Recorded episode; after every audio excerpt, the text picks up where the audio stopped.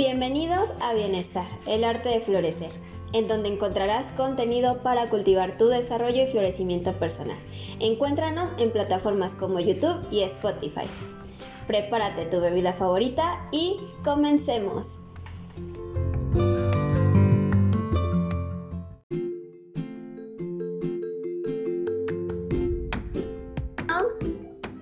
Listo, ya estamos en vivo nuevamente para grabar este podcast.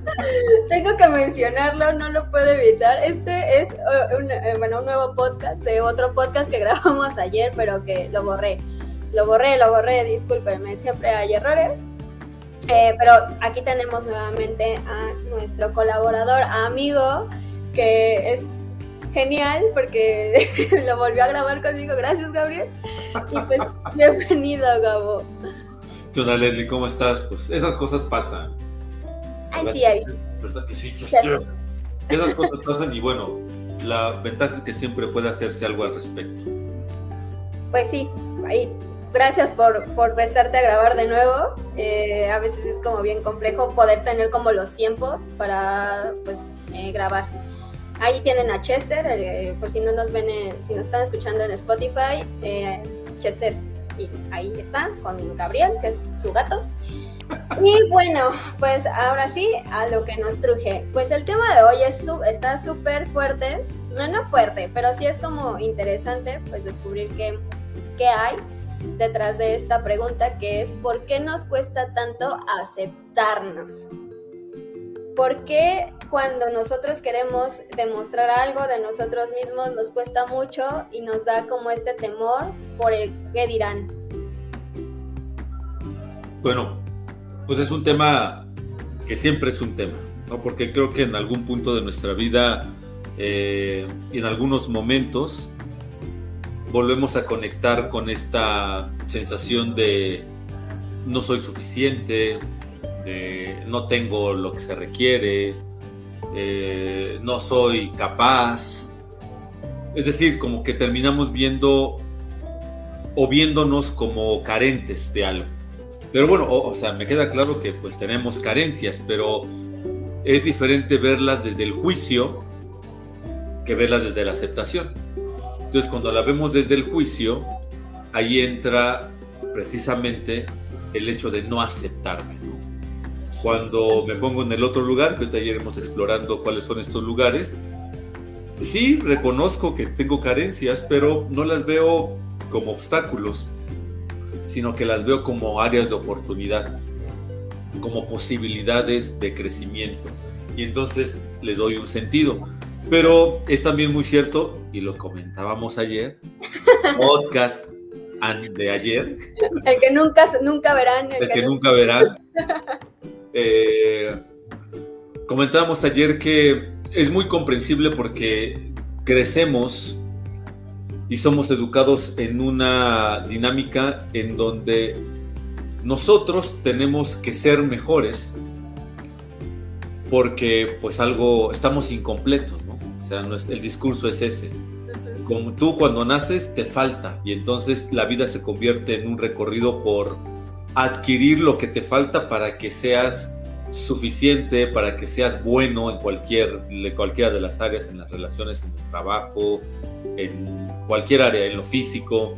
O tienes que, ¿no? También. Exactamente. Tienes que cubrir. Vamos, vamos creciendo bajo un discurso de, ah, mira, es que tú tienes que llegar a ser como él, tienes que llegar a ser como ella, tienes que tener eh, un estatus como el de ellos, tienes que parecerte a tal persona, ¿no? O sea, y son, sacarnos de pobres. Exactamente. Y son discursos que desde niño nos meten, ¿no? Oye, es que, mira, deberías de ser como tu hermano, él sí hace caso, deberías ser como tu primo, él sí saca dieces. Y, conforme vamos eh, creciendo, pues en la adolescencia, cuando ya entra todo este rollo de la hormona y de la necesidad de la vinculación, ah, es que mira, deberías de ser como ese artista, como porque pues ese es el que le gusta a las chicas, ¿no? Deberías de ser como esa persona que... Exactamente. Y entonces nos vamos formando en un contexto en donde nos vemos, pues sí, como, como incompletos, como defectuosos, y nuestro trabajo, que aparte debe de ser con mucho esfuerzo debe ser en parecernos a otros que sí, la, que sí están completos, que sí son suficientes, que sí son exitosos, que sí son, pues, como nosotros deberíamos de ser. Y eso tiene mucho que ver en esta sensación de insuficiencia y de falta de aceptación. Y también me parece que viene también de una carga importante de expectativas, ¿no? Creo que todas las personas nos cargan de sus expectativas, creando en nosotros como quién, la pregunta de quién tenemos que ser nosotros entonces para realmente ser aceptados o no, no cuestionados o tal vez no... Em, no invadidos, ¿no? Por, por las, las, críticas o por todas esas cosas que nos bombardean a diario, ¿no? ayer justamente mencionábamos esto de que sin poner como género, eh, los hombres tienen que cubrir una expectativa, ¿no? Que ayer decían, no, pues un hombre eh, alto, fornido, ¿no? Que tenga como ahí la, el six-pack, ¿no? Em, que tenga que cubrir como estas expectativas porque las ves, las ves realmente todo el tiempo, redes sociales, este, eh, Instagram, Facebook, lo ves en la tele, lo ves en los anuncios por la calle y entonces todo el tiempo es como deberías de ser así. En la mujer pasa exactamente lo mismo. Tienes que tener una curva, ¿no? O sea, ser gorda es un pecado, ¿no? O tener un alto volumen de, de masa corporal es horrible. Eh, ser muy delgada es horrible. Tienes que ser delgada, pero delgada como las revistas, delgada como tal. Tienes que tener eh, el pecho de, una forma, tener trasero de otra. Y entonces justamente empiezan las expectativas y empiezas como, pues es que yo tengo granos, ¿no? Yo tengo granitos, yo soy morena, no soy tan blanca, o, o soy muy blanca, ¿no? Y entonces son esas expectativas que nos hacen a veces hasta tener un diálogo de desprecio interno. Es como, sí, claro, yo no voy a poder llegar a hacer eso. Y por más que te esfuerzas, más allá de realmente eh, sentirte bien, lo único que haces es sentirte más frustrado. Claro, porque nos movemos en una dinámica del juicio. Entonces hay, hay, hay dos dinámicas hasta donde yo puedo ver. Hay una dinámica del ego, que es la del juicio, y hay una dinámica del guía interno o del alma que es la de la aceptación. Entonces, cuando nos movemos en la línea del ego, que es que no es malo el ego, lo comentábamos eh, ayer. Todo recordando aquí un, minuto de silencio por ese podcast de ayer. Pero no curiosamente también eso, eso tiene que ver y que y toca nuestro tema porque tiene que ver con la aceptación. ¿no? Porque cuando de repente nos suceden cosas que nosotros tildamos como errores, nos juzgamos demasiado severo. Pero bueno, el camino del ego es ese. Y, quisiera como eh, poner sobre la mesa, el ego no es que sea malo. El ego tiene una función en, nuestra, en nuestro equilibrio psíquico, en nuestro equilibrio personal, tiene una función.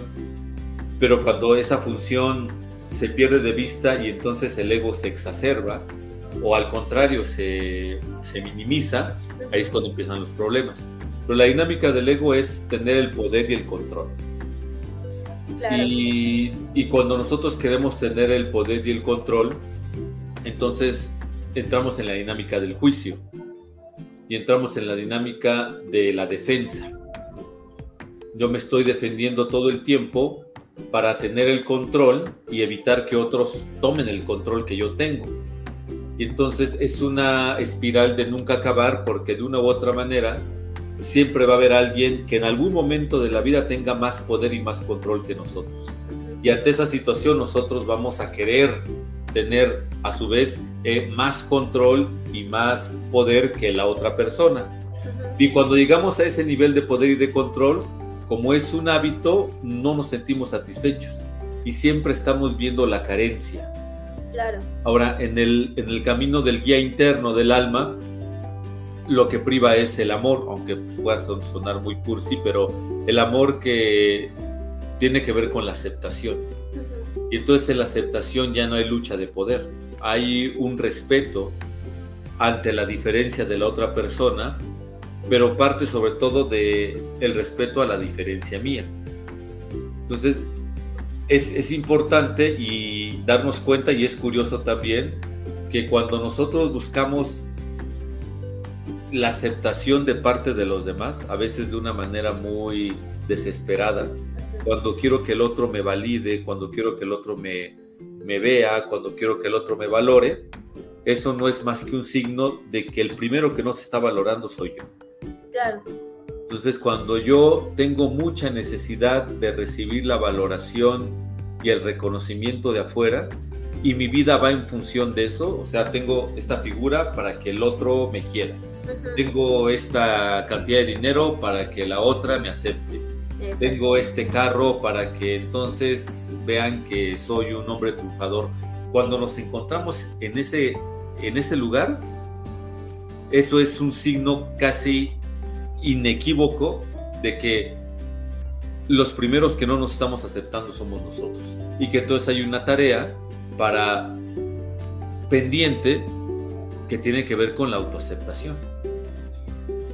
Justo, y, creo que aquí una de las preguntas es cómo inicio, ¿no? Porque creo que mm, justo eh, el ego por ejemplo, yo en algún momento compartía esto de que yo leí en algún libro que el ego no era malo, ¿no? Que el ego era un mecanismo de defensa que nos ayudaba a protegernos y que está como muy, muy juzgado porque el ego siempre es el malo, pero tiene una función que es esta de protegernos ante algo que nos puede llegar a lastimar y que a partir de eso, pues este, podemos accionar.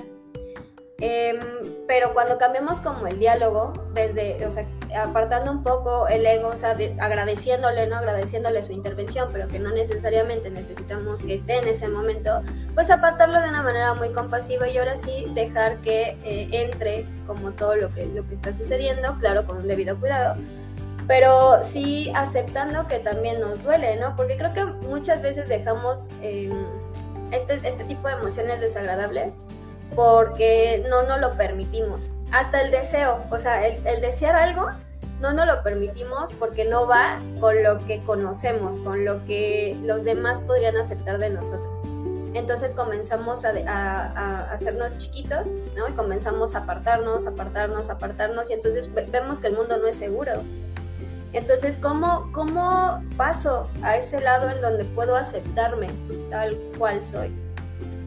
O sea, pues primero creo que es importante, o sea, hay, un lugar afortunadamente que nunca se pierde, que a lo mejor puede llegar a olvidarse, pero nunca se pierde. Es un lugar en donde nosotros sabemos perfectamente quiénes somos y lo que valemos. O sea, ese es algo que todos los seres humanos tenemos, pero que algunos de nosotros pasamos toda una vida sin permitirnos conectar.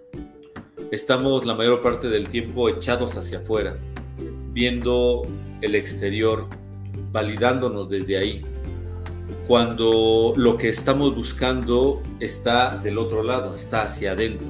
Y repito, afortunadamente ese lugar nunca se pierde, ese lugar siempre está ahí. Y precisamente ahorita que estamos platicando, pues la invitación es a eso, a ir a ese lugar. En ese lugar nosotros sabemos lo que valemos. Nosotros conectamos con el amor más profundo que podemos experimentar sin necesidad de tener a alguien a nuestro lado. Y eso no quiere decir que no sean importantes los otros, pero la idea de que el amor solamente puedo conectarlo estando con alguien más es una idea limitada porque la verdad el amor que estamos buscando desesperadamente es aquel que está en nuestro interior y que los otros nos lo llegan a reflejar y cuando nos lo reflejan pues nos enganchamos creyendo que es el otro el que es el que me está haciendo eh, sentir esto cuando el otro solamente es como un detonante, es como una puerta que me da acceso a eso que yo soy y que siento. Pero entonces de entrada, la, la gran fortuna es que todos nosotros tenemos ese núcleo en donde sabemos lo que valemos y quiénes somos. Pero que en la medida en que estemos hacia afuera, pues va a ser difícil verlo. Y en la medida en que sigamos escuchando lo que los otros piensan de nosotros y que una vez escuchándolo lo hagamos nuestro, es decir, nos la creamos, porque eso es lo que pasa, de que muchas veces lo que yo creo que soy no es lo que soy, sino lo que otros creen que soy, lo que escuché cuando era niño, cuando era adolescente. Entonces, algo que ayuda mucho y que a mí me ha ayudado mucho en este proceso y en este ejercicio de conciencia que seguiré haciendo hasta que me muera, es cuando yo me estoy sintiendo insuficiente, me estoy sintiendo carente, me estoy sintiendo incapaz, cuando yo tengo un discurso de no aceptación conmigo, donde me digo es que soy tonto, soy feo, soy inútil, soy todo lo que acostumbramos decirnos, que nos detengamos por un momento y que nos podamos hacer esta pregunta de, a ver, esto que yo estoy diciéndome a mí mismo, este discurso que yo me estoy eh, dando, ajá, esto es mío, ¿de verdad? ¿O es de alguien más? O sea, ¿esto nace de lo más profundo de mi ser? ¿O alguien me lo dijo y lo hice mío? Y me lo creí. Y si nosotros comenzamos a hacer este ejercicio, vamos a darnos cuenta que muchas de las cosas que nosotros decimos de nosotros mismos no son nuestras, sino que son de alguien más y que nosotros en algún momento decidimos aceptar y nos hicimos creer que era nuestra propia voz, cuando la verdad es voz de papá, de mamá, del tío, del abuelo, de la maestra, del amigo. Y cuando yo me doy cuenta de eso, entonces empiezo a mirar ya no lo que otros dicen de mí, sino que ya empiezo un proceso de autoescucha y empiezo a, a, tratar de preguntarme ya ahora mismo es, ¿cuánto es lo que valgo? Y hay una voz interna que se va haciendo cada vez más fuerte con la práctica, que me va diciendo que en verdad puedo, soy capaz, que valgo, que soy digno de cariño, de amor, de aceptación. Pero esa es, una pregunta que conviene de cuando en cuando hacernos de manera honesta para ir separando la visión que tengo de mí desde el ego y la visión a la que estoy invitado que es desde el amor, desde el alma. Y creo que es una puerta también para el autoconocimiento. Justo ahorita que lo mencionabas, eh, muchas veces nos dejamos llevar por estas pequeñas señales que son, pareciera que son leyes, como esta de los nombres, ¿no? Que cuando nosotros nos llamamos como el abuelo, como la abuela, como el papá, como la mamá, y entonces ya te catalogaron o te pusieron una etiqueta de, ay, pues con razón eres Ramona, ¿no? Porque tu mamá pues e-, es, bien terca y bla, bla, bla, bla, bla. Y, y, tú dices, pero a ver, ¿en qué momento? O sea, ¿no? Y, empiezas a decir, a ver, eso, eso realmente sí soy yo, pero a veces por la misma pertenencia, por querer pertenecer a, porque en todo se juega la pertenencia, ¿no? Entonces en la familia es donde más se juega. Pero empiezas a decir, pues si ellos lo dicen, entonces sí lo soy, porque si no lo soy, entonces no pertenezco.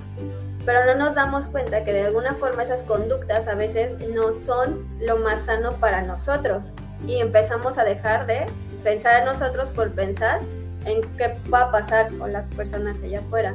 Y, me parece algo bien, bien acertado porque creo que muy pocas veces recurrimos a, a lo que somos o a quienes somos por miedo a conectar con, con algo desagradable. Por ejemplo, justo había compartido con anterioridad, no me acuerdo si en redes, pero igual lo mencionábamos en otros podcasts, esto de eh, cuando nos encontramos, o al menos en mi experiencia, cuando yo me confronté con esta situación de ser mujer, ¿no? Que de hecho, creo que muchas veces yo había dicho enfrente de ti, ¿no? De soy vato, yo soy vato.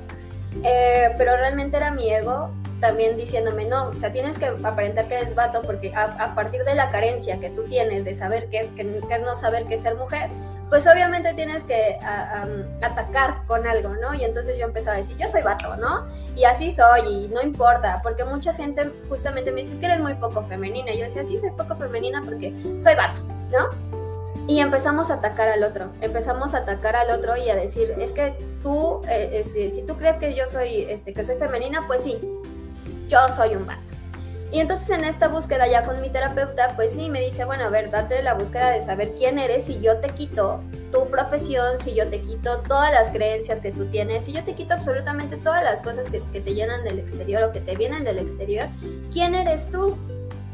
Ay, el Chester. Y yo decía, y yo decía, bueno, buen punto. Y descubrí que justo no siempre, porque creo que nos enseñan a, a, tener como dos polos, ¿no? O tienes que ser o muy, muy malo, que es la sombra, no todo esto malo que tienes, o tienes que ser muy, muy bueno y ser como esta luz y esta, esta situación de eh, súper, ¿cómo decir? Como un pan de Dios, ¿no?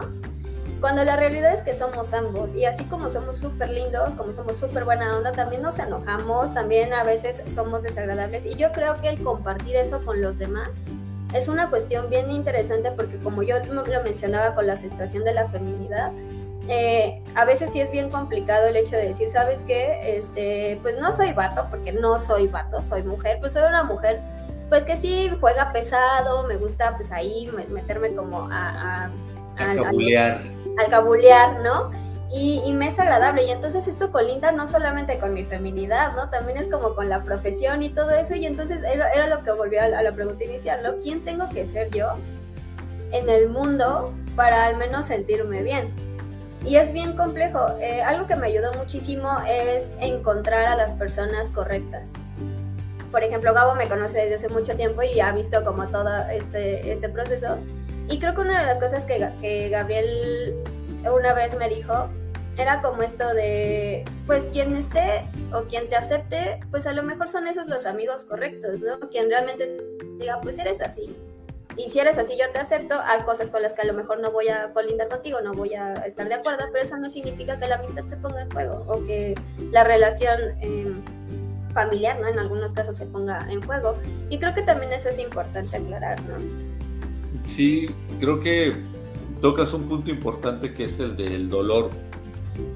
O sea, algo, creo, que el, hecho de, de ser nosotros mismos pasa en algún momento por este dolor del rechazo y de no ser aceptados. Porque, pues, pues sí duele, de repente darnos cuenta que el ser como yo soy tiene como consecuencia que gente que yo deseo que esté cerca de mí se aleje, o de lugares a los que yo quiero pertenecer me rechacen, o de grupos de los cuales yo quiero formar parte, pues me, digan que no. Pero eh, precisamente cuando yo me permito sentir ese dolor y aceptarlo y, y meterme en él para darme cuenta de dónde viene y poder sanar eso, entonces me voy acercando mucho más a ese núcleo verdadero y honesto de quién soy. Y entonces después del dolor digo, pues sí es doloroso, pero este, este soy yo. Y no voy a claudicar en este reconocimiento por pertenecer o por demostrarle a los demás que soy valioso. No, este soy yo. Pero cuando nos metemos en la dinámica del ego, pues el ego lo que menos quiere es sufrir.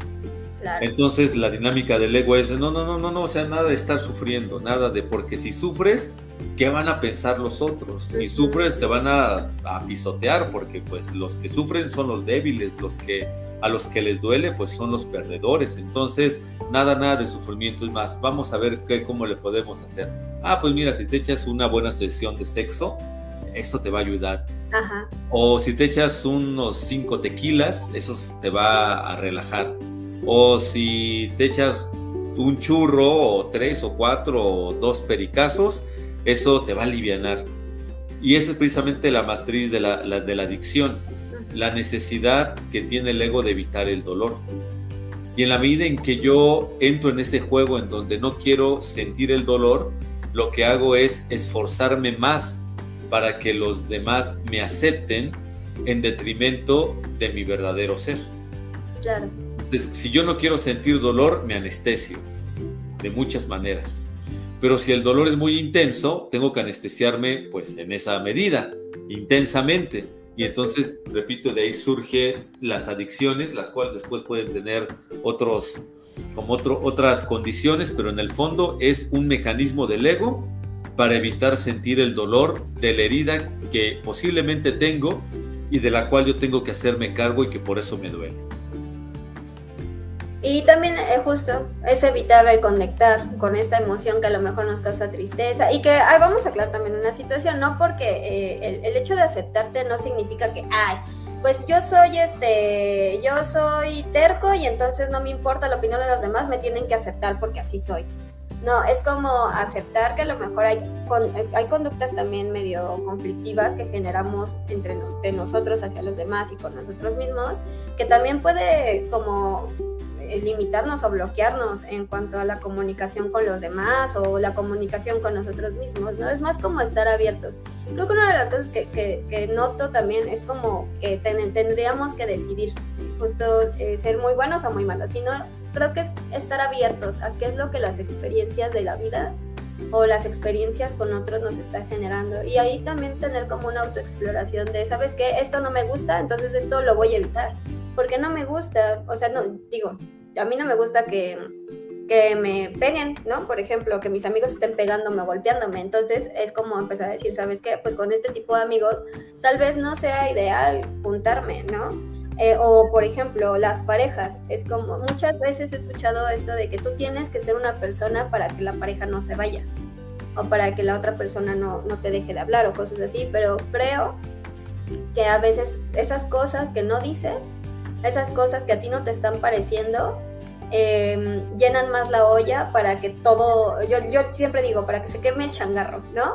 Entre más te quedas callado de tus propias cosas, más vas a explotar al momento de, querer, em, de ya sabes, la gotita que derrama el vaso.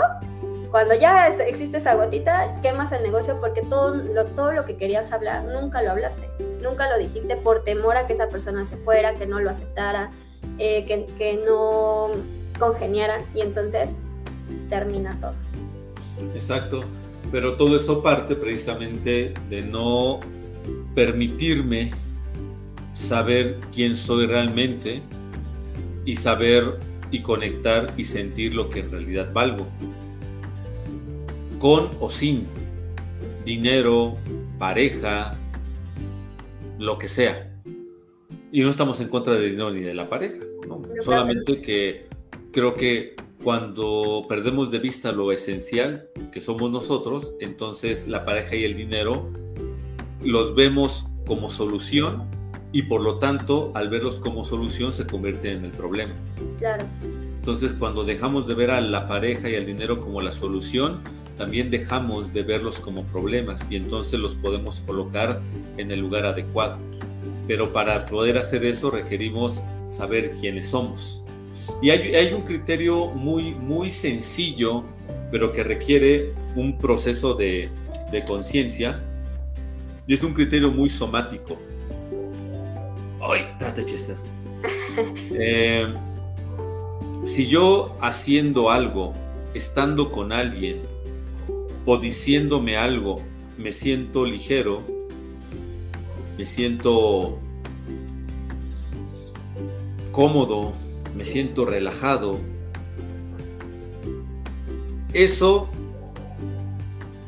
está hablando de que estoy en mi ser. Ahí es.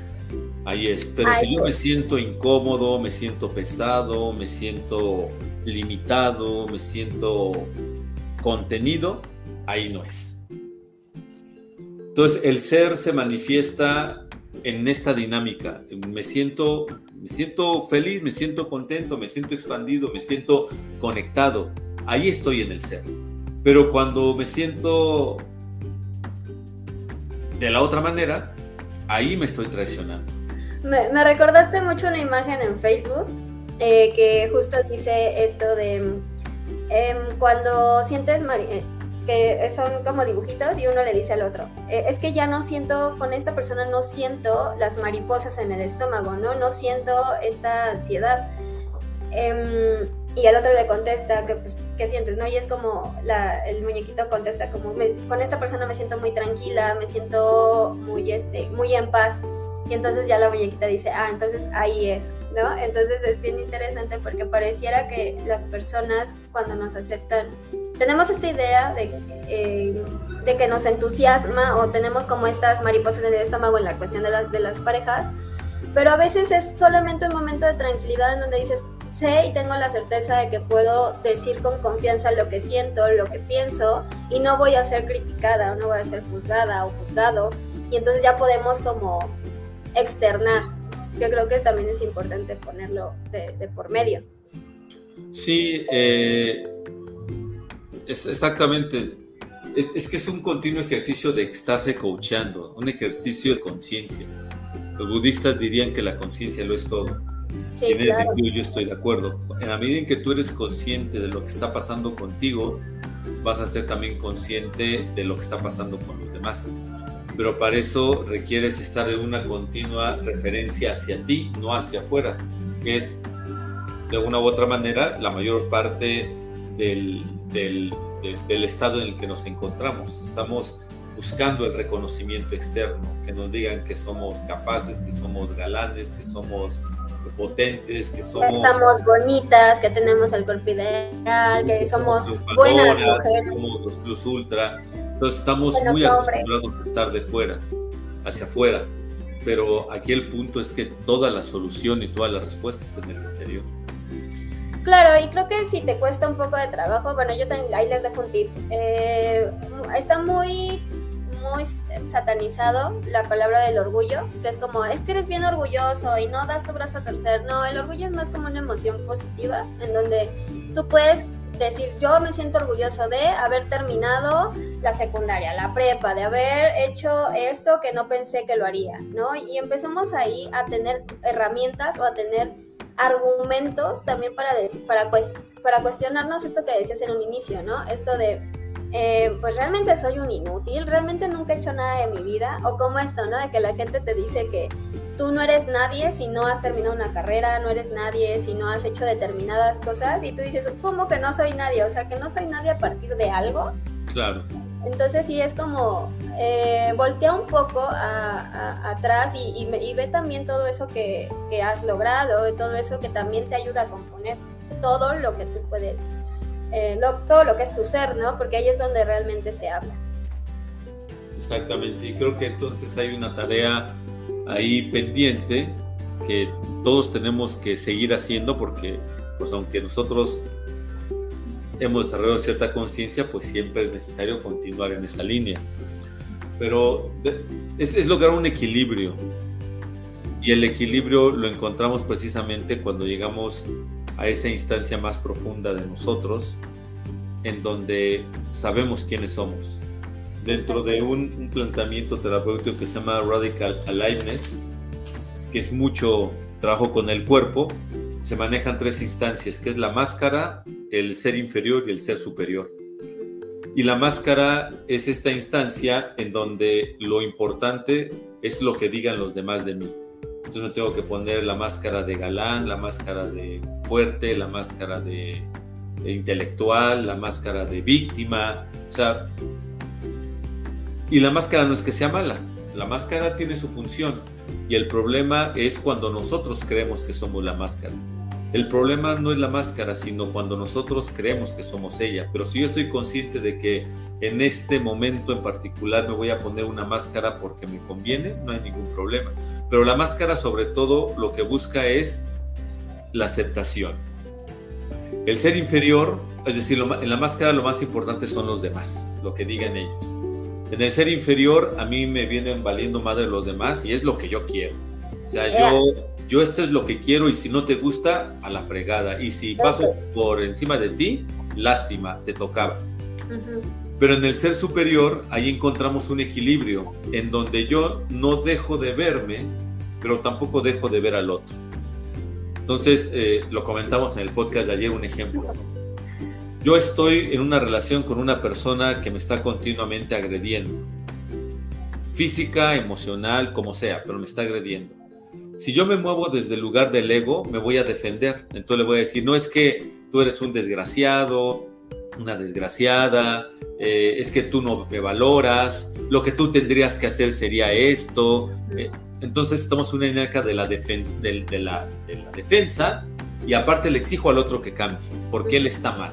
Entro en una lucha de poder en donde le voy a demostrar que él está mal para que cuando se dé cuenta que él está mal, cambie, pero cambie como yo quiero que sea porque yo tengo la razón. Exactamente, porque yo tengo la razón. Y entonces me puedo mantener en esa relación, pero en un estira y afloja, desde el ego.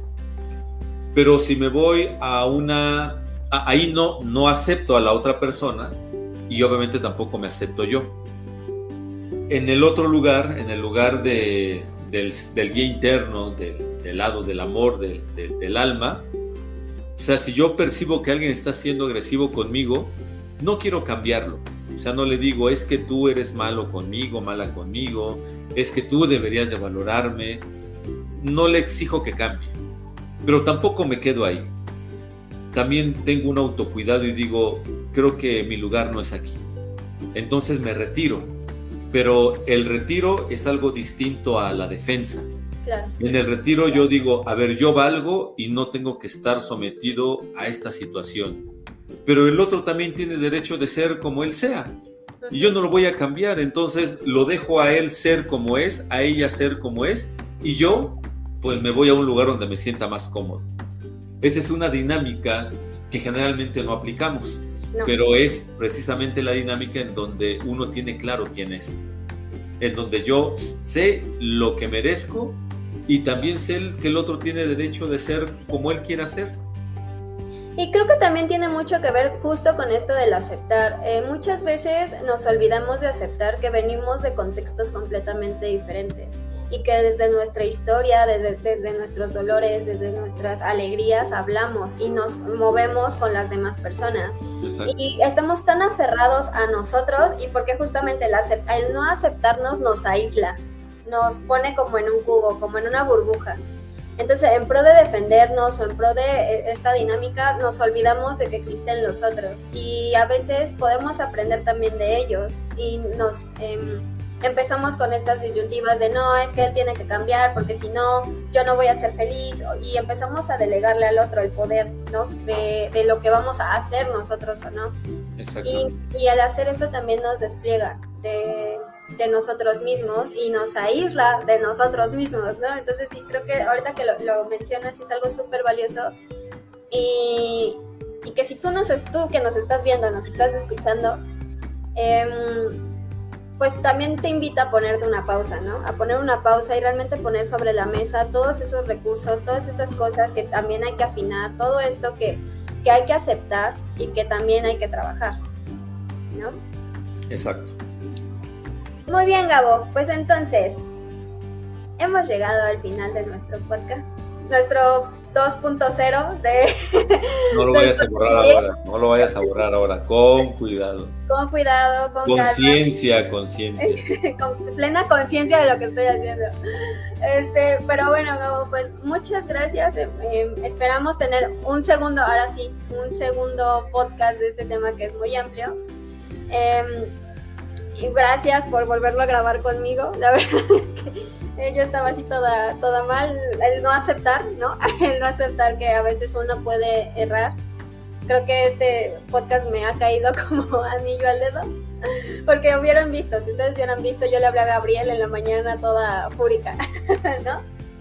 Pero gracias Gabo de nuevo y gracias a ustedes que nos escuchan, que están pues al pendiente de, cuando se sube em, algún contenido de psicología y emociones. Recuerden que si quieren iniciar un acompañamiento terapéutico, en la parte de la descripción viene nuestra, nuestra plataforma en donde pueden encontrar a Gabo, pueden encontrar a Eric, a Carolina, a Sveidi y pueden agendar ahí. Y pues recuerden que todo, todo el contenido se hace a partir de lo que ustedes nos pueden llegar a pedir. Exacto. Pues muchas gracias por la invitación nuevamente y pues aquí andamos por cualquier cosa. Muchas gracias, Gabo. Y pues ustedes tengan una excelente mañana, tarde o noche, en el, dependiendo del horario en el que nos estén escuchando. Y pues hasta luego.